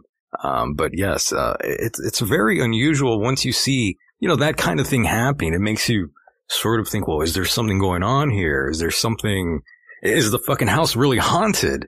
You know, that's kind of what I'm thinking. But yes, Andrew, weird shit can happen, I guess. Yeah. I've never ever over the years had anything negative or any, you know, someone being thrown down the stairs or any of that crazy shit. What I know is people that dabble with this stuff, my take was learn from the best, learn from someone that has only had good experiences. So you will, right? It's common sense. If you do what they say, the best you can, you're probably good chance you'll end up like them. A lot of people fuck around with this by themselves, or they don't go to a school, or they don't find a good teacher or whatever. So they try to teach themselves, right? From somebody maybe that is telling you there's good aliens, bad aliens, and this and that and all this crazy shit. And next thing you know, they think they're being abducted like Whitley Strieber in Communion or whatever. So you got to be real careful the bullshit you take in, especially with the day of the internet and everything that's out there. There's a lot of people out there that are pumping out all sorts of crazy stuff that have never been formally trained, you know, and they're putting on a front is one thing, but really another. And deep down, they don't know what they're doing. Wait a minute. So, you mentioned Whitley Strieber. What do you mean by Whitley? I'm just curious. His name always comes up here, not always for the positive reasons, but go ahead. Sure. Yeah, I know he had some, you know, with his I know the guy that made Communion, Philip Mora. I know him pretty well. So okay. We'd spoken several occasions. Interesting. And I know that I'll tell you this, your listeners will love this. He's a little old man from Australia, and we spoke at length a few times, and he said to me, he said, Andrew, when I started doing Communion, I didn't, you know, I had to see this for myself once again. He goes, so I flew to Whitley's house in upstate New York. He goes, and I spent the night. He goes, and I got abducted. Now, I don't think he's ever told anyone that. So that might be fresh news for everyone. So it is what it is. Okay. He said the next morning, he said to Whitley, I had the weirdest dream last night. Like this bright light came, and then Whitley finished off and basically told him what had happened. And he's like, holy shit. So then they go to a diner. You'll love this. They go to a diner. They're sitting and eating. Some guy comes in. I don't know if Whitley knew the guy or didn't know the guy, but some dude comes in a suit, sits down and says, you guys are working on making this movie Communion. They're like, yeah. So he goes, well, you're going to need permission for that. I'm going to have to go make a phone call. And the guy, Philip, is like, all right, whatever. So this guy gets up, goes outside. They look down at the table, and like the salt or the sugar shaker had written the word. So it was dumped out. It wrote the word alien. Now, nobody dumped that thing out. They were sitting there at the table having breakfast. But that thing was dumped out. It said the word alien. And then supposedly the guy came back in, or whatever this thing was, and said, yeah, you got the approval. You can do it. That's and weird. Yeah, right? That's a little strange. Very so I don't, bizarre. Once again, I don't know Whitley, but I don't think this old man, I don't think this guy was lying to me. There's no reason for him to fabricate that or lie. It just doesn't make sense. It's pretty wild. I had never heard that story before. I'm sure the listeners will enjoy that one at home. Yeah, so I can't validate Whitley's story. I don't know him personally. Like I said, if I don't talk to people directly, I'll tell you, hey, I don't know him. I do not know him, but I know the guy that made Communion, and he just said, Andrew, if you're going to go down this path one day, or maybe, make a film or be involved with media or whatever it is, weird stuff, strange things are going to happen. And I said, that's the story of my life, Philip. Like, I'm ready. Bring it on. Whatever it is, bring it. Yes. And there's so many people in the UFO community. I hate even to say that, but that's how some people out there interpret all these things. Lots of people, say these things. They embellish lots of stories out there. And, you believe Whitley's not one of those individuals. Like I said, I don't know him, so just from what Philip was telling me, if he's telling me that he got taken, I would say then there's a good chance that Whitley had some sort of interaction. Yeah, something happened. That's pretty legitimate. And the other fact is the guy never went publicly and tried to sell that story. You know what I mean? Like, he just told me that, so I would say it's pretty legit, man. Wow. Okay, very interesting. Cool. Okay, well, go ahead. And I didn't pick up anything from him. Like, when I Zoomed with him a few times, I didn't pick up. If I picked up any bullshit, obviously I would have just stopped talking to him. So nothing like that. Interesting. Well, I do trust your character in that sense as well. I'm sure you would have detected some sort of bullshit there yourself. And Andrew, yes, we have reached that point where we are going to talk about COVID now for a few minutes here. Yes. And you're out there in Australia. What's the scene really like out there in the streets? Wow. Well, it's the fifth lockdown. We have very minimal cases. I consider minimal, like 13 a day. Like, come on. That's really not much. But that's just for the state of, Victoria, where I live in Melbourne. Word. So the whole state overall is very, very low.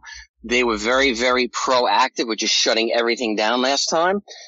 Sydney was not NSW, that area, so seeing them all over the TV right now. So apparently, they were kind of laughing at us last year. Ha, ha, ha, you guys are so crazy, you're in lockdown. Well, now, the number's 100 plus every day. So it's just a shit show. So they're trying to put a steel grid, like a steel wall around our state. Nobody's coming in, nobody's coming out, nobody's going anywhere, unless maybe you're politically connected or, you work for the government or something like that, because they don't want to take the chance. So, yeah, it got out of control from the beginning of COVID lockdown. This 5G thing took off. People were losing their minds thinking that 5G towers were being installed at night. People down here were convinced that we were in lockdown because they were installing 5G towers. The electricians were out at night installing 5G, and there were of course, the other rumor was that the reason we're being shut down at night is that they're evacuating all of these children from underground tunnels here that were like captured and enslaved and all this insanity. So psychically and literally, I did not see any evidence of that. I have nothing to pass on of that. It was just out of control at first. People were just all sorts of wild stuff. People were going around cutting down towers and messing with these electricians at night, when all I think that was happening was they were just trying to work and get the work done. Like, whatever they were doing, I don't know what they were doing, but they were just trying to work. That's it. It was nothing 5G related. It was insane. And would you say 5G is safe, or do you think it's something that you should consider potentially harmful? Well, I could just say I was an electrician for over 20 years. I went through a 5-year apprenticeship program in Long Island before I was a firefighter. And then I kept working. Obviously, after I did my apprenticeship, while I was a firefighter, my days off, I did electrical work, so I have a decent understanding about electrical systems and power grids. Decent, not the best, but pretty good doing it all that time. And I would say that, well, okay, if we're worried about 5G, what are we going to do when 6G comes and 7G and 8G and 9G and 10G? Because every year they're going to run a new one out. My internet has never been faster. It's lightning fast, Michael. I can hear you crystal clear. So nice. Thank you, 5G. Thank God for 5G then. That's all I can say. Yeah. Thank you. Because 3G, yes. 3G sucks and 4G sucks. 5G, I hear you great. I guess we got your answer there. No real fear over 5G. Nothing's going to happen. I did have a guest here say that many people were going to die once the 5G towers were activated. Well, I could say this, that I don't want to get too dark and gloomy, but what the fuck is everyone so afraid about it dying? We're all going to die one day. We're going to the same place. My understanding, I guess my mindset is that we go on forever. So I'm not afraid of death. I don't want to die. I don't wake up every day and say, oh, I want to die. No, I want to be with my family. But oh my God, when I do die, I'll get to see all my relatives that I miss. And then we'll all go on to the next phase. So to me, people flip out. I don't want to proactively die, but to me, it is what it is. It's part of life, right? You're in this, people say, oh, the universe has got my back. Really? The universe has got your back. Well, what about COVID and all these amazing elements and hurricanes and tsunamis that we have? To me, I don't think the universe has your back, man. You better protect yourself. I agree with you 100%. You know, this is a rough and tumble world, you know, but death is nothing that you should fear. The Egyptians had one of the best, I think, perspectives on death, in my opinion. Yeah, I totally agree. And I know there's different parts of the soul, right? So sure. If you get into the Egyptians, you know, one piece stays, one piece goes. And I don't have all the answers, but I'm going in a direction where I could say it makes sense to me, you know, that it's something like that. Of course, I don't know who the designer is behind this matrix, you know, was stuck in this machine in these meat bodies. I can't tell you for sure. But it's leaning more and more in that direction for me of ancient Egypt, that those people were spot on. And when I have a better understanding of that, I will come back at some point in the future and we can get into all that. I just like to really do my research with things to really get a concrete foundation, Michael. I mean, no doubt. I was making contacts and I was seeing UFOs. I wouldn't even take a photo for 7-8 years. And share about it until I had an inkling of what I was talking about. So I do my research at the end of the day. I don't just impulsively react. I try not to do that. I try to really look into things and see all sides of them and learn about the bullshit and the bad sides to say, okay, this is my experience with this. I've met amazing people like yourself, your listeners, and we're finding the others. And what are we going to do when the next variant spreads, right? People are flipping out about this. What about when the next variant comes out? What about when the next catastrophe happens? So I think we're on the verge of people awakening and people totally self-destructing. But it's an individual experience, right? You're either going to individually destruct or you're going to wake up and say, all right, enough, man. I'm snapping out of this, you know, hallucination or dream that we're in right now. And I'm going to do what I want and find out what's really important to me and live out what my true will is. You know, people say to me, what about God's will? How on earth, this is just me, how on earth could I know or describe the will of the God or the designer of this reality? I don't have a freaking clue. All I could say is I know that I'm in control of what I do and what I make out of that. And to me, that's the gift. That's the gift, is realizing that I'm in control of that. And then now that I realize that, now give it back. Show people. Let's help each other. And we will continue. Our circle is going to get smaller and smaller and tighter when we find more of the others. You know, and that's what times like this do right now. You know, we're finding the others. We're finding out the real friends, the people that really have our backs. Are you experiencing that too? Sure. I'm experiencing a lot. But, you know, during the lockdown, I sort of went into a bit of a tunnel vision and they sort of blocked off the rest of the world. And, you know, once I got out of that, I looked around and I thought, man, everybody sort of really fell apart during the lockdown. Lots of people changed. Some very few changed for the better. Most changed for, you know, the worse. But yes, it has affected lots of people around me. But, you know, you have to go forward. You can't just stay, you know, moping around or any of that sort of thing at all. You have to push forward, especially now, you know, things are getting kind of weird again. You know, you were just talking about a lockdown. That's probably going to happen here in America pretty soon. Oh, yeah, it's coming. I hope not, but that seems like... Of course. Yeah, it seems like that's what's going to happen. You're seeing the rest of the world, and they're going into lockdowns right now, most people out there. Well, not most people, but some countries you are seeing that. And, my God, you have a kid. Well, you have plenty of kids around you. Are they going to be vaccinated?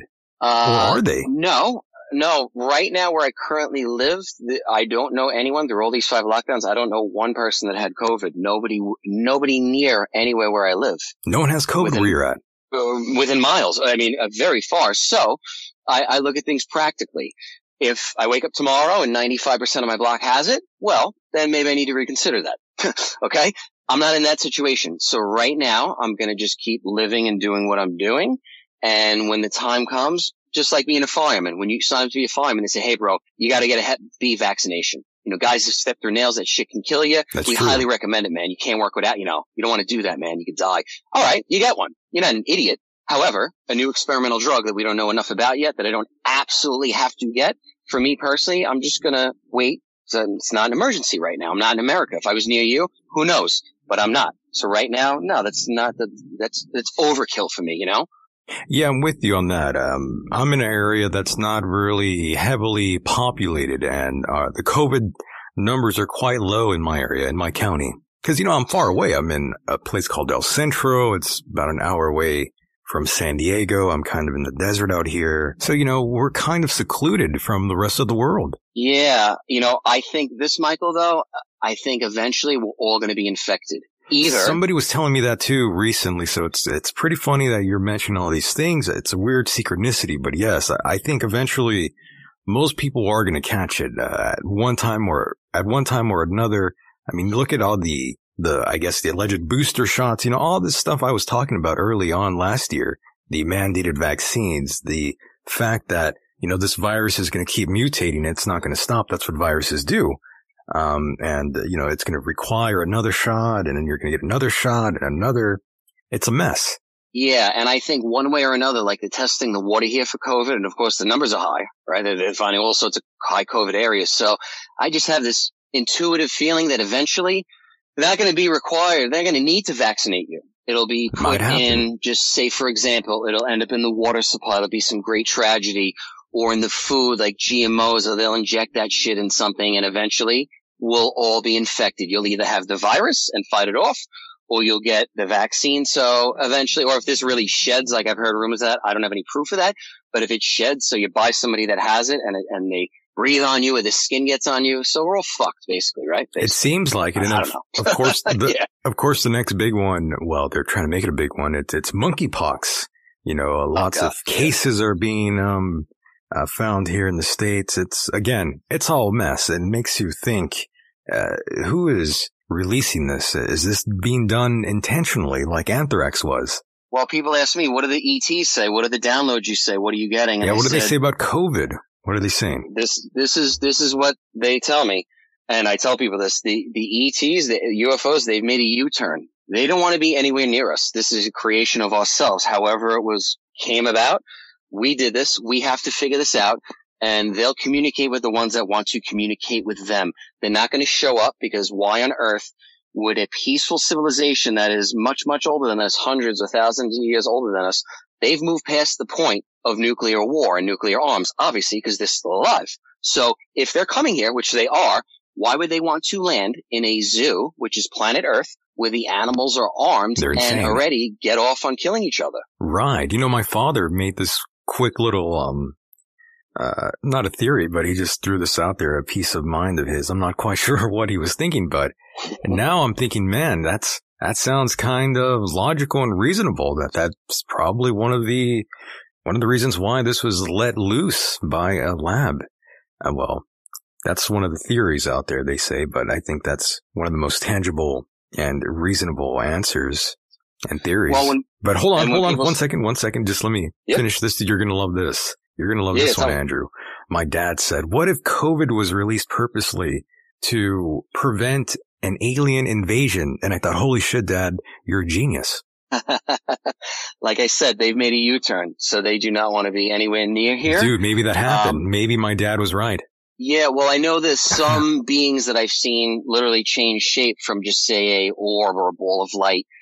When I take photos and they come out blurry and people say, oh, that's a blob, that's bullshit, where's the real ET in flesh? A lot of these beings, from what I've communicated with them and what I've seen, experience, and know from people in naval intelligence as well, to clarify this, right, when they come from wherever to here, whether it's in the earth or a distant planet, when they come here and they change shape. Mm. So they say they come down in a ball of light and they literally shapeshift or change form because of the toxins in the earth, like COVID and the elements in the environment.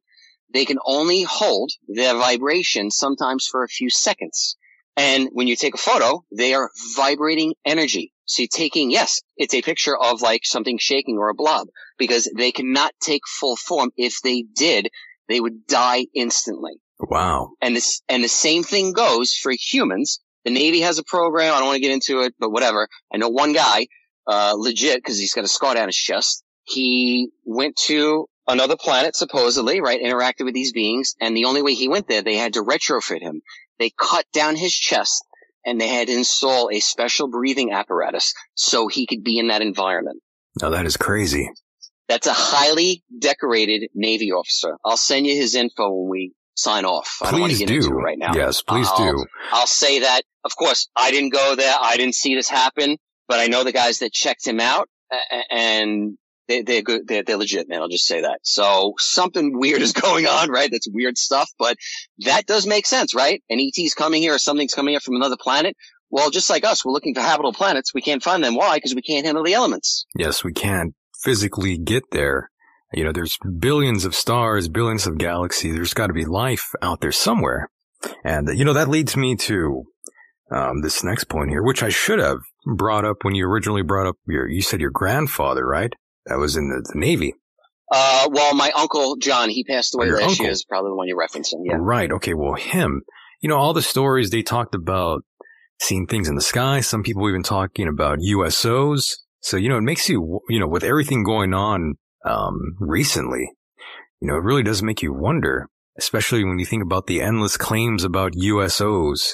When I first heard of underwater submerged objects, I always thought, you know, this is the dumbest thing I've ever heard. No way any of this ever took place. You know, when you think of USOs, that's the first thing you think of, you know, someone that the first time you hear about that, you think, come on, that's bullshit.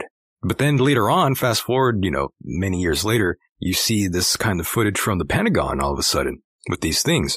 Yep, which I'm very cautious because why would they roll this out now? It just seems too perfect. That's another thing. But yes, it really makes you wonder, doesn't it?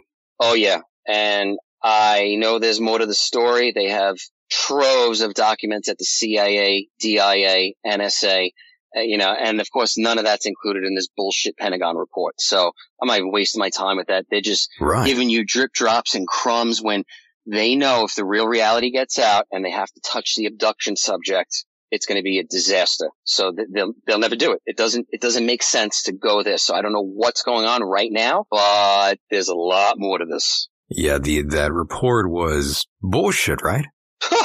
17 page or whatever. I don't know. Are you kidding me? No way. That's insane. There's no way. 70 years of studies, really? They're just given a few years. They've been studying this since the beginning of time. Just please. So why so secretive though? Why do you think that? If you could take a wild guess, why do you think they're that way? Some people are convinced based on, once again, if you're doing this, if people are experimenting with like the gateway process and they're not doing it the right way, they're having soldiers go in there or they had scientists going in there that all of them died after. If you don't do this the right way in the right setting, you can go insane. You could lose your mind. So they thought that these non-corporeal entities, like they like to call them, or interdimensional ETs or whatever you want to call them, they think they're all negative or they're having negative interactions. Well, if you're showing up as a soldier to them with a weapon or arms, you may not have a good response. But right. I don't show up armed or weaponized, so I don't think it's the answer to this problem is to weaponize space. I think you are out of your fucking mind if you think you're going to weaponize space and you're going to take these things on. You got another thing coming. They will not tolerate that. Edgar Mitchell said it in an email to Tom DeLonge and Podesta. Our friendly ETs out in space will not tolerate the weaponization of space. I wonder what's going on with Tom DeLonge now. A lot of crickets. Great question. I was going to say he's been really quiet, hasn't he? I'd love to have a chat with him, you know, about a few things, but he's on the evil alien narrative threat, and I don't play that. So, but I'm not dismissing that with people. What I'm saying is, let's sit down and have a talk about everything. What do you make of that? There's certain videos online. I'm not quite sure which ones are legit or not, but you know, there's certain videos you see that are titled, you know, U.S. military shoots down UFO or Israeli military shoots UFO. You know, you see these titles on YouTube and you see these videos, these the grainy footage, the grainy black and white footage. And there's a number of them now. Have you seen any of those videos, and what do you make of those? Oh, yeah, definitely. I think most of them, once again, they're being laid out. There's a purpose, there's intent. I think they're explainable. I think the real weird, unexplainable shit, which they have troves of it. Christopher Mellon talked about it. We have so much evidence. The real compelling stuff, like 50 feet away from people within eyesight, they'll never, ever, ever release that. I don't think that'll ever see the daylight. It's going to be too bizarre for people. We're not at that point yet. Understood. And of course, I know we have to wrap up very soon here. I did have just a few things to quickly add here before we shut it down. And you'll like this. Trust me. You know, since the dawn of time, ancient man has always looked up at the sky and marveled and wondered about the endless possibilities, blah, blah, blah. You know, that fascination still continues today. You know, recently we saw Jeff Bezos take a trip to the edge of space.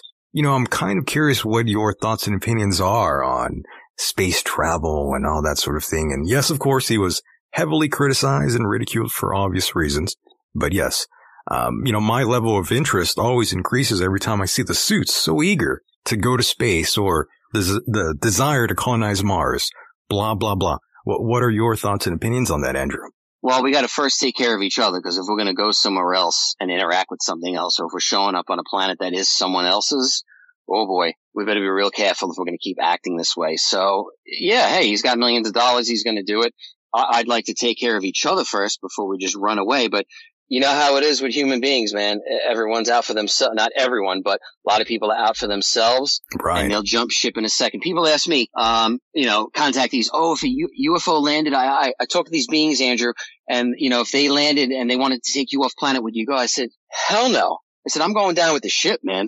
I'm not leaving my friends and family. I don't give a shit what happens here. If there's a nuclear attack, I'm not going anywhere. That's what you're here for as a human. And when you die, yeah, you're going to have to answer to that, or, you know, live with that, or whatever you want to call it on the other side. So hell no. You go wherever you want, man. I'm not going anywhere. Understood. And Andrew, how are you dreaming these days? Unbelievable. All over the place, man. People from the past, present, future. People are showing up that I haven't met before. People I haven't talked to in 20 years. The best thing I did during lockdown, I've learned over time, I went from being pissed off like everyone at first. I started writing, drawing, connected with a musical group called Fields Collective. They actually just put out a video last night with some of my contact videos. So things that may not have happened a few years ago, I just expanded upon dreams and making the most useful time of my time in lockdown, right? So you might as well make something good out of it. Isn't that fun when you have people from the past just show up in the present time in a dream and you sort of catch up with each other? Yep, it's happening all the time. That shit's cool. Well, Andrew, always a honor and pleasure to have you here on the program. You know, I could talk to you for another hour easily, but we have to wrap it up. We were here for a good time and not a long time. That's right. Right. Anyways, Andrew, thank you so much, my friend. Any final words before we part ways here? Oh, if anyone wants to reach out to me, like always, just look me up on any social media, man. If you got questions, I love talking with people about this stuff. You know, as long as we have an adult conversation, no problem. Right. Yeah, man, we're all in this together, so let's try to help each other out, you know, when we can, and be appropriate about it. And where can people reach you? Instagram, Facebook, Twitter, YouTube, everywhere. Just Google me. You'll find one of those links, man. Just DM me. We'll talk. No problem. Perfect. Thank you so much, Andrew. We will talk again. Excellent. Thank you, Michael. Take care, my friend. Take care. And there he goes, boys and girls. That was our guest, Andrew Radziewicz. Give him a round of applause. That was a fun episode there. I hope you enjoyed that one as much as I did. I don't want to bring us down this path here, but this did come up on my feed here earlier. Now, not everyone likes football. I know. Trust me, I get it. However, this bit of news was a bit surprising for me to hear. At first, it was reported that Rick Dennison, now that's the Vikings coach, he refused the vaccine, and reports were stating that he was going to be fired. He would be the first person to be fired because he didn't want to take the jab. He did not want to follow protocol. And now it's being reported that he hasn't been fired. They're going to renegotiate something. We shall see. We shall see. This is quite interesting because most major place as most major production companies, and that includes the NFL. I would imagine most of those places the vaccine would be mandated. Certain jobs now require you to be vaccinated. With everything the way it's been going around the world here in America, one does have to wonder, how far will these protocols be pushed? I know I said this on the last show. Perhaps we would be all rounded up, those of us not vaccinated, and maybe force us to get jabbed. Or maybe even worse, who knows? Now I can't confirm that, but it is an idea that's been floating in my mind. One does have to wonder how far these protocols will be pushed down our throats. Who knows? We will find out though soon enough. Were the conspiracy theorists right all along? Social credit scores, Big Brother, Agenda 21, the list goes on. Those of you in the chat room, thank you so much for being here with me this evening. You are a part of the program. It's true. Yes, you in the chat room. And of course, you listening at home to the podcast version of this program. You are a part of the program. International listeners out there, Guten Morgen. Much love and respect to all of you. Keep in mind, if you want additional content, please go to patreon.com/Michael Deacon. And yeah, that's where gold falls from the sky. By the way, Monday we will be going live. Mike Hideous will be here, and we'll bring it down faster than a Chinese hospital. You can guarantee that. Now, boys and girls, I am sad. I don't want to close shop here, but looking at that time, and time has certainly flown by. And I did state here earlier before, we were here for a good time, and not a long time. Oh, it's true. It's damn true. Regardless, I want to thank all of you for hanging out with me here tonight. We will do this again very, very soon. Much respect to all of you out there listening to the podcast rendition of this program. I did not forget all of you. I mentioned you before, but you are on my mind. You are always on my mind. Like that Willie Nelson song. Once again, take us on the road with you by searching Michael Deacon or the Michael Deacon Program. And yes, you will find the show there. It's been fun, boys and girls. We will do this again. On the other side, I'm Michael Deacon, reporting to you live from El Centro, California, a place where you too can go missing. And with that said, the world is a mysterious place, and life itself is a mystery. Until next time, good night, everybody.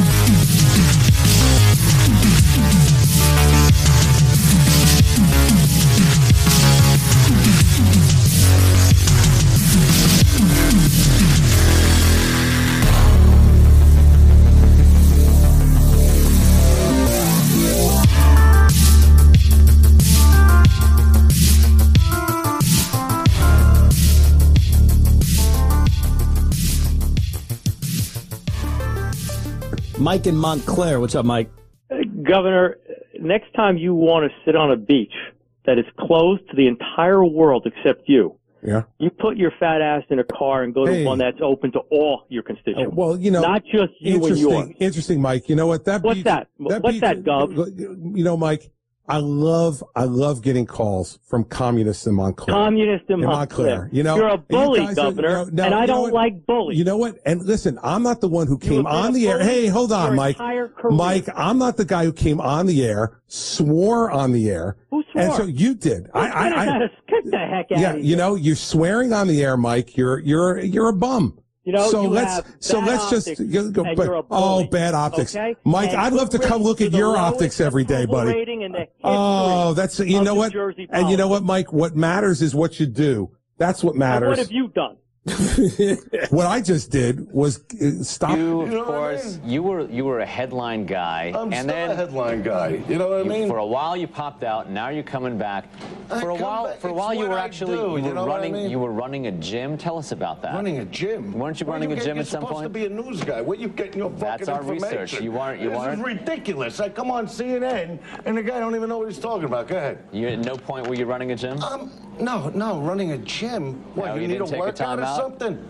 Jesus fucking Christ with these guys. I come on the news for 2 seconds and you want to... Every time I do an interview, a guy wants to open his fucking mouth. Can't even do a little fucking routine here. We thought you could hold back. Go fuck yourself. You know what? All right. Fuck the whole fucking network. We'll go back to talking about Art Carney. Asshole guy. And we'll be back in just a moment. Fill you in on the Art Carney situation.